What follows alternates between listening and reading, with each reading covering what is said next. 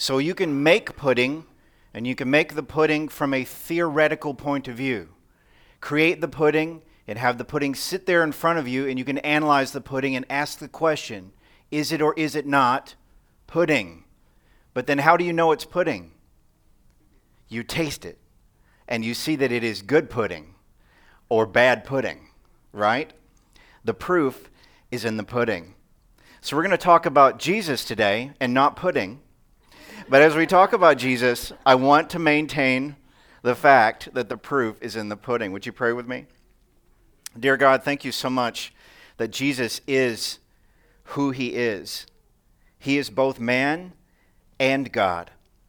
As has been said here this morning, and I say amen to it, uh, Jesus is an incendiary character.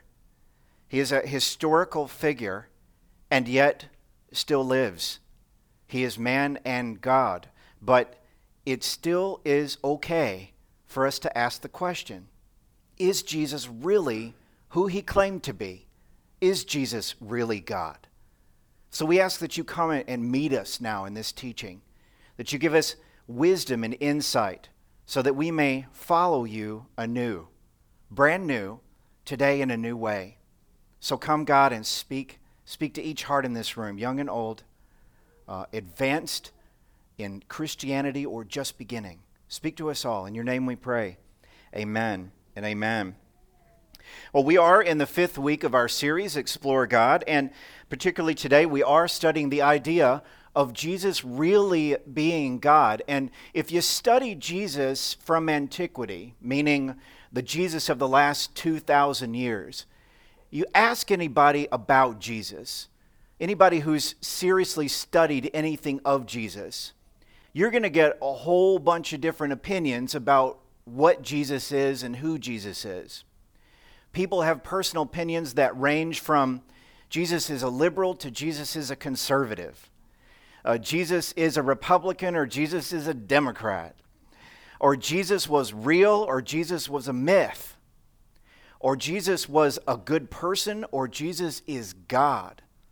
You hear all kinds of stuff in between those two poles when you talk to people about Jesus. But what you learn when you study the character of the real Jesus, the one who isn't a two dimensional, colorful piece of glass, but one who has flesh and blood, who died on a cross and really bled there, and whose body was taken down from that cross lifeless and then how many days later? Three days later, did what? Rose again, brand new, healed and restored, and ready to conquer the world. What is it about Jesus that makes us believe in him? The first part of that, uh, the answer to that question might look like this 700 years before Jesus was even born, Isaiah the prophet said these words He was pierced for our transgressions, crushed for our iniquities. The punishment that brought us peace was on him. And by his wounds we are healed. We all, like sheep, have gone astray. Each of us has turned to our own way. And the Lord has laid on him the iniquity of us all. From 700 years before Jesus was born, we started to learn the idea of what the Messiah would be. See, Jesus was never only meant to be just a good person or a great prophet. Jesus was always going to be a sacrifice. He was always going to be a substitution for who? Personally, for you and me. But Jesus was always going to be a sacrifice for all of humanity throughout all time. That was always his purpose. Going to the cross was not a failure of Jesus, going to the cross was a success. But the world will stand back and say, Did this really apply to Jesus? Did this prophecy really apply? Well, let's take it back even further. A thousand years before Jesus, in the Psalms is written, I will proclaim the Lord's decree. He said to me, You are my son. Today I've become your father. Ask me, and I will make the nations your inheritance, the ends of the earth your possession. We believe and understand in the Christian church today that this was a prophecy about Jesus, that the Son of God is God, and that he would inherit the nations. Now, what does that mean? That means that the Jesus we believe in was more than just simply a good person or a good prophet or a great leader.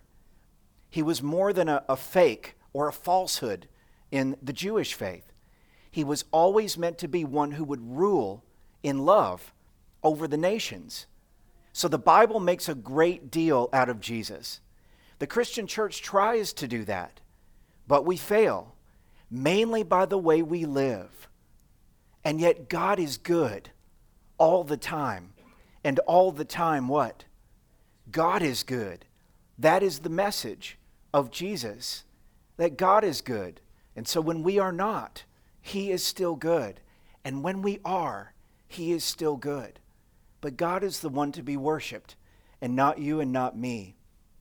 The question for today comes down to deity the idea that Jesus claims to be God.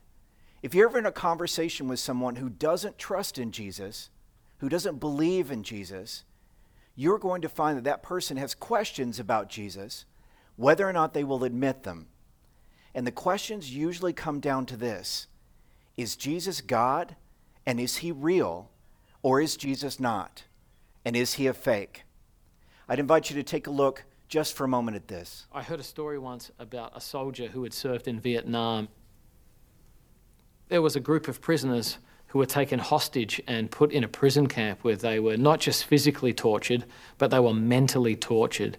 And so there would be various false raids where they feel like they were being set free, but it would turn out that it was only their oppressors who were trying to destroy their hope. So one day, a group of uh, US Marines were tagged with the operation to rescue these prisoners of war. And so they broke in and they, they found the prisoners on the floor and they were beaten, they were psychologically tormented. But they had a problem. Even though they were there to save them, the prisoners wouldn't trust the liberating force. And so one soldier, in a moment of genius and compassion, realized what he had to do. So he took off his military uniform and stripped himself down like those prisoners were, laid on the floor in the fetal position, and just looked them in the eye so that they could see that he was actually one of them. And after they saw that he was one of them and that he had come to rescue them, they were able to trust him and they got dressed and he was able to lead them to safety. And in many ways, this is why I think we can trust Jesus. Jesus claims to be God, but he stripped away all of his power, he stripped away all of the things that may cause us to fear him, and he came down as a human being to look us in the eye when we feel like we can't trust anybody, to say, I know you, I see you, I know what you're going through, trust me, I can lead you out to the life that you long for. We're desperate to be known, we're desperate to be loved, we're desperate to matter, we're desperate um, to, to live a life of meaning, but who do we trust? And when I heard that, I felt like even in my own heart, I can trust Jesus to lead me to the path of life.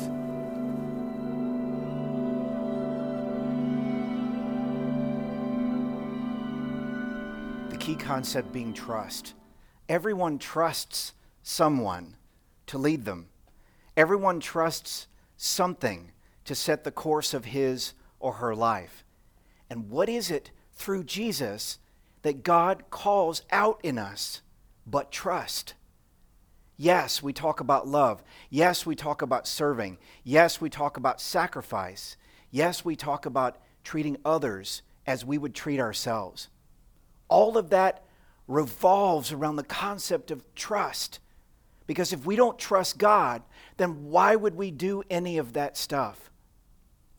The one we learn how to trust through is the one who stripped himself, got down on the floor, called planet Earth and looked us right in the eye and showed us God, showed us what it meant to look in the face of a loving, just God who works for us and not against us. I'd invite you to take a look at the scripture with me. These are the words of Jesus from John chapter 10. He says in verse 27 My sheep listen to my voice. I know them and they follow me. I give them eternal life and they will never perish. No one can snatch them away from me. I want you to listen to that, church. No one can snatch you away from the one who leads you. No one can take you away from the one who leads you. For my Father has given them to me, verse 29 says, and he is more powerful than anyone else. No one can snatch them from the Father's hand. And then he makes this claim The Father and I are one. So then now the question becomes if Jesus had the audacity to claim that he is God, not that he is like God, or not that he simply follows God and emulates God, but that he is God, and the two of them are one, then we must come to the conclusion that either Jesus is insane or he's God. Now, let me ask you a question. If you ran into anybody in your life today who said, Hey, by the way, I discovered over the weekend as I did some research, I'm actually God. How would you respond to that person?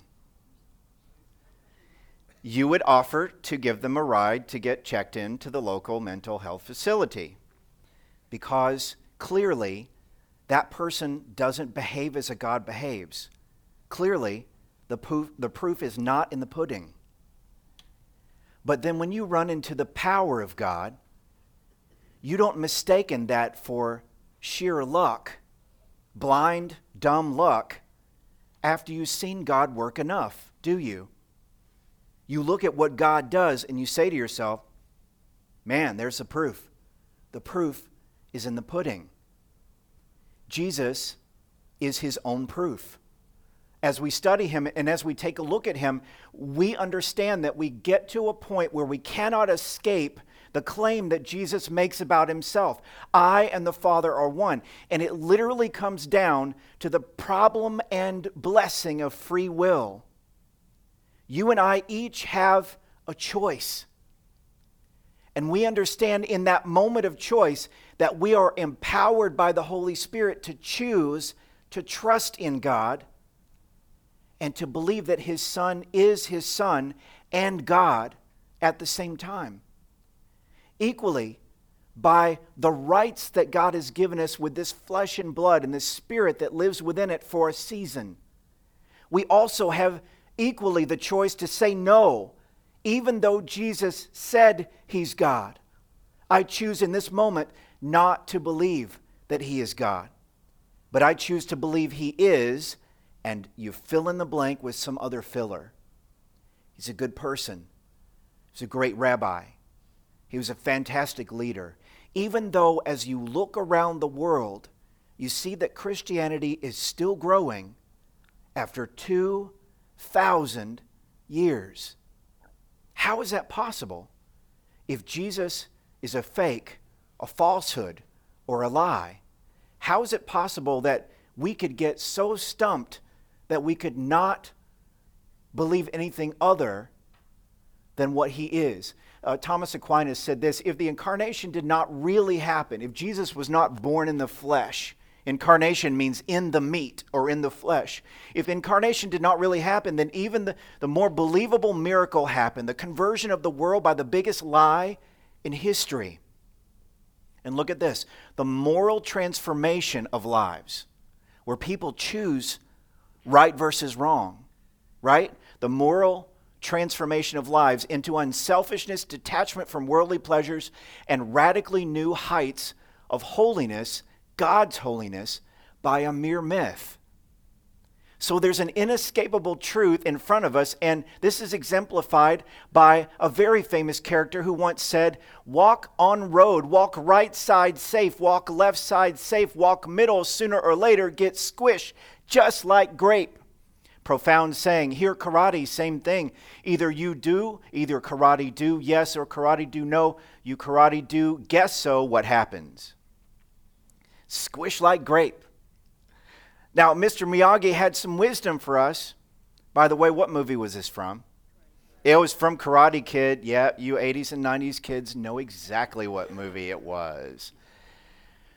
But Mr. Miyagi's not a theologian, but he just makes some common sense here. What's he saying? You choose, or if you don't choose, you get left in the middle to become what? Squish like grape. The same is true with Jesus. Jesus didn't leave anything open to interpretation. when it came to who he is. And by the way, we don't say Jesus was as if he died and never came back. We say Jesus is because he lives to this day. Does he not? Amen and amen. If you believe and trust him in him, you know he's alive. If you don't, you set yourself up for another kind of choice. The choice to say, no, Jesus is not who he claimed he was. Now, I have a question for everyone in the room, and I know you guys, I know every single person in this room. Is there anything unclear about what Jesus claimed about himself, as you can see from the scriptures?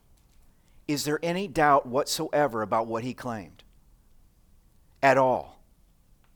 If you have a doubt, raise your hand and share it. Isn't it crystal clear what he claimed? That he is God. So, isn't it also crystal clear that the choice lies before each one of us? And that we understand, we understand that when Jesus claimed to be God and we trust in God through Jesus, that we are empowered by the Holy Spirit to choose that. It is not my strength, it is not my fortitude, it is not my psychological prowess that makes me choose that Jesus is my Savior. It is the Holy Spirit. And in the same moment, I also have the choice to say, no, Jesus is not mine, and Jesus is not who he claimed to be. So, literally, it comes down to this either we face a Jesus who's deluded, who believes he's something that he really is not, or we face a Jesus who is divine, one who came down got into the dirt with you and me, died there with you and me as we trust and believe him, and then by his own power rose again from the grave, paving a path for you and me to a new life. That choice is ours. We know that it lies in front of us.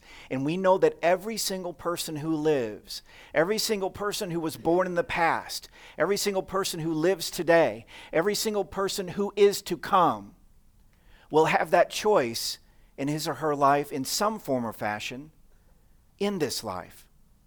Now, what about for those who never get the choice or never have the choice? Babies who are stillborn, people in countries where the gospel doesn't make it for whatever reason. People who, for whatever reason, have been turned off by the church and its practices. You know, all of those people are in the hands of a just and loving God. The fact remains, though, that the, for those of us who know and those of us who see the message, we have the choice.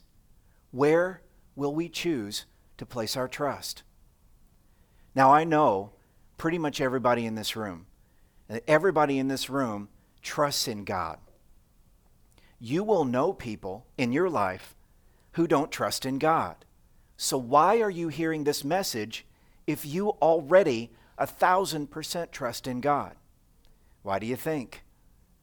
It's because God intends to put the proof of the pudding of your life in front of people who've never tasted to see that the Lord is good. He intends to use your life to show other people why the proof is in the pudding, why Jesus can be trusted, and how he doesn't mess around when it comes to his divinity. He makes it crystal clear, as day is different from night, that he makes himself known to you and me. So I'd invite you to do this as we close the message today and said we pray together and we get ready to sing together, I'd invite you to search your heart. Think about those that God has placed in your life who need the proof in the pudding. Think about the ways in which God might provide that proof to them through you. And trust and understand that it is not by our strength or by our power that the pudding is proven but it is by God's power and strength, and He will never, ever fail, which means He will always, always succeed.